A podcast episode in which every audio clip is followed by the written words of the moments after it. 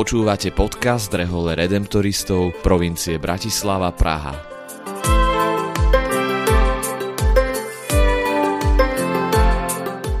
V tejto sérii podcastu nám brat Milan Haluš, ktorý pôsobí v komunite v Banskej Bystrici Radvani, priblíži ikonu Matky ústavičnej pomoci, ktorá je s redemptoristami veľmi úzko spojená. Zameriame sa nielen na jej históriu, ale aj na bohatú symboliku a na to, ako nám táto ikona môže pomáhať pri modlitbe.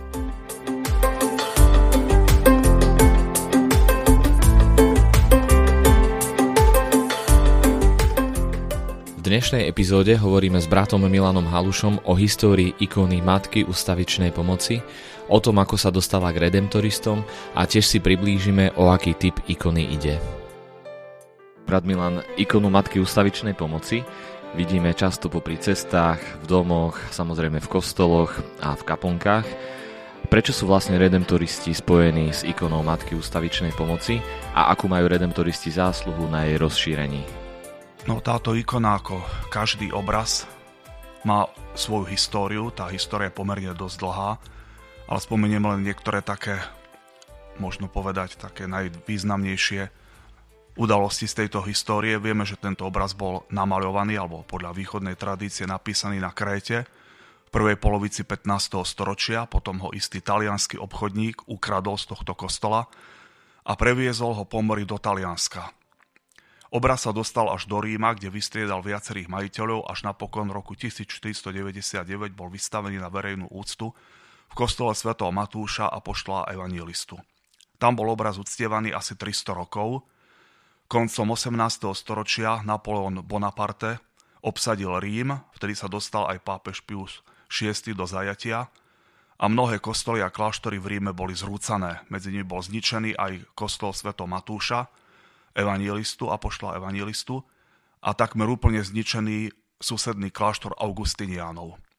Mnísi Augustiniáni počas tohto vojnového stavu zobrali tento obraz, ukryli ho a ušli z tohto miesta a uchýli sa v kostole Santa Maria in Posterula. A keďže tam nebol, keďže tam v tom kostole už bol na hlavnom oltári uctievaný iný mariánsky obraz, tak tento obraz umiestnili vo svojej súkromnej kaponke. Po istom čase istý chlapec menom Michael Marchy začal ministrovať v tejto súkromnej kaplnke u istého starého augustiniánskeho mnícha, ktorý sa volal Augustín Orsety.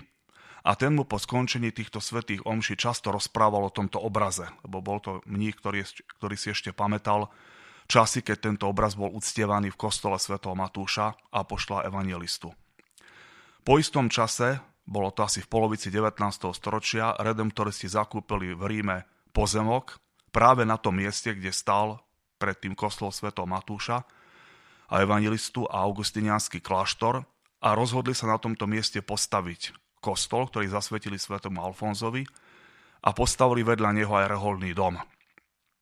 Z hodou okolností isté riadením Božej prozreteľnosti sa tento Michael Marchy už ako dospelý stal redemptoristom a keď sa stretol s týmito otcami redemptoristami, porozprával im o tomto obraze – No a vtedy sa zrodila myšlienka obnoviť túto úctu, verejnú úctu k Matke ústavičnej pomoci na mieste, kedy, kde kedysi tento obraz bol 300 rokov uctievaný.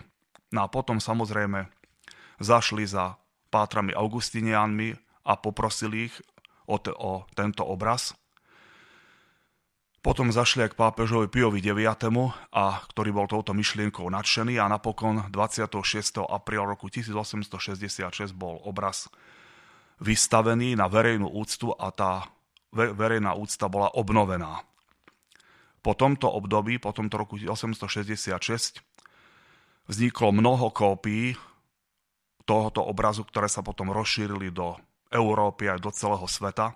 Samozrejme, veľkú zásluhu na to mali predovšetkým redemptoristi, ktorí všade, kde prichádzali a kde zakladali reholné domy, tak tam všade umiestňovali v tých kostoloch alebo vo svojich domácich kaplnkách obraz Matky ústavičnej pomoci a zároveň povzbudzovali veriacich, aby sa pred týmto obrazom modlili. Redemptoristi sa zaslúžili o rozvoj úcty k Matke, k Matke ústavičnej pomoci najmä po roku 1922, kedy vlastne v Spojených štátoch amerických St. Louis sa poprvýkrát konala pobožnosť, ktorá neskôr dostala názov tzv. ustavičná novéna a, a najmä zásluhou tejto pobožnosti vlastne sa potom aj ikona Matky ústavičnej pomoci a úcta k nej rozšírili potom do celého sveta. Redemptoristi ale šírili úctu k Matke ústavičnej pomoci aj prostredníctvom ľudových alebo farských misií. Vždy, keď prišli na misie, priniesli si túto ikonu za sebou, potom ju vystavili pri nejakom bočnom oltári a tam bola táto ikona vystavená počas celého trvania misií a na konci tento obraz ostával vo farnosti alebo v kostole ako trvalá pamiatka na redemptoristické misie. Pápež zveril redemptoristom tú ikonu s takým eh, známym až legendárnym výrokom. A ako to bolo s týmto zverením? Áno, pápež Pius IX eh, odovzdal túto ikonu redemptoristom so, slav, so slovami Postarajte sa, aby sa Matka ústavičnej pomoci stala známou po celom svete čo teda redemptoristi potom veľmi dôsledne začali uskutočňovať a naozaj túto, tento obraz a úctu k Pane Márii Matke ústavičnej pomoci šírili všade tam, kde vlastne prichádzali, kde zakladali reholné domy, kde spravovali kostoly, kde konali misie. Ale treba poukázať na to, že o rozšírenie tejto úcty sa zaslúžili aj diecezní kňazi, aj lajci, takže, ktorí potom ako navštívili kostol svätého Alfonza, tak zatúžili mať tá, túto kópiu aj vo svojej krajine, takže Prispeli k tomu okrem redemptoristov aj kňazi, iní reholníci, aj lajci. Poďme sa teraz rozprávať o ikone samotnej. Bohorodička je na byzantských ikonách predstavovaná rôznymi spôsobmi. A akým typom ikony je Matka ústavičnej pomoci? Matka ústavičnej pomoci patrí do skupiny ikon, ktoré sa označujú gréckým slovom ako hodigitria, z gréckého slova hodos, čo znamená cesta, Čiže je to sprievodkynia na ceste, tá, ktorá ukazuje cestu. Táto ikona sa tiež viaže aj k miestu vzniku tejto ikony a to bol kláštor Hodigitov, čiže sprievodcov, kde podľa istej tradície bola táto ikona napísaná alebo namalovaná, originál tejto ikony. Potom neskôr z tejto ikony vznikli viaceré kópie, medzi ktorými teda je aj Matka ústavičnej pomoci. Ten názov Hodigitria je práve odvodený z toho, že na týchto ikonách je Pana Mária znázorňovaná, takže na ľavom predlakti drží dieťa Ježiša a pravou rukou, vystretými prstami pravej ruky, ukazuje na Ježiša. Ježiš sa na niektorých tých ikonách drží rúčkami Márinej pravej ruky ale nie vždy. Niekedy bývajú tieto ikony kombinované aj s inými. Napríklad videl som napríklad aj ikonu Hodigitrie, ktorá bola kombinovaná s Božou matkou Tróniacou, kde teda Mária pravou rukou ukazovala na Ježiša, ktorý v jednej ruke držal zvytok písma v ľavej ruke a, v prave, a pravú ruku mal pozvihnutú v geste požehnania. Ale viac menej najčastejšie je znázorňovaná táto Hodigitria práve v tomto, v tomto geste spojených rúk že Ježiš sa obidvoma rúčkami drží Márinej pravej ruky a Mária na jeho vystretými prstami pravej ruky ukazuje ako na cestu, pravdu a život.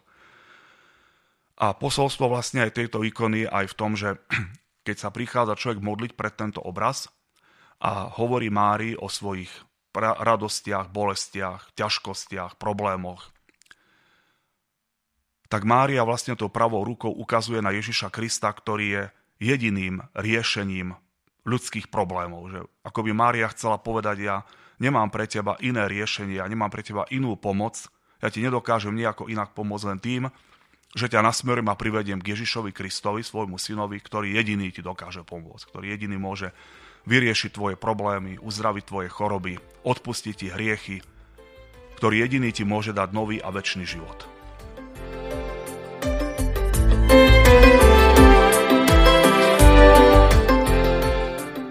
bratom Milanom Halušom sme sa rozprávali o ikone Matky ústavičnej pomoci. Vypočujte si aj ďalšiu časť nášho podcastu, v ktorej budeme v rozhovore pokračovať. Moje meno je Ján Knies a som členom formačnej komunity Redemptoristov v Bratislave.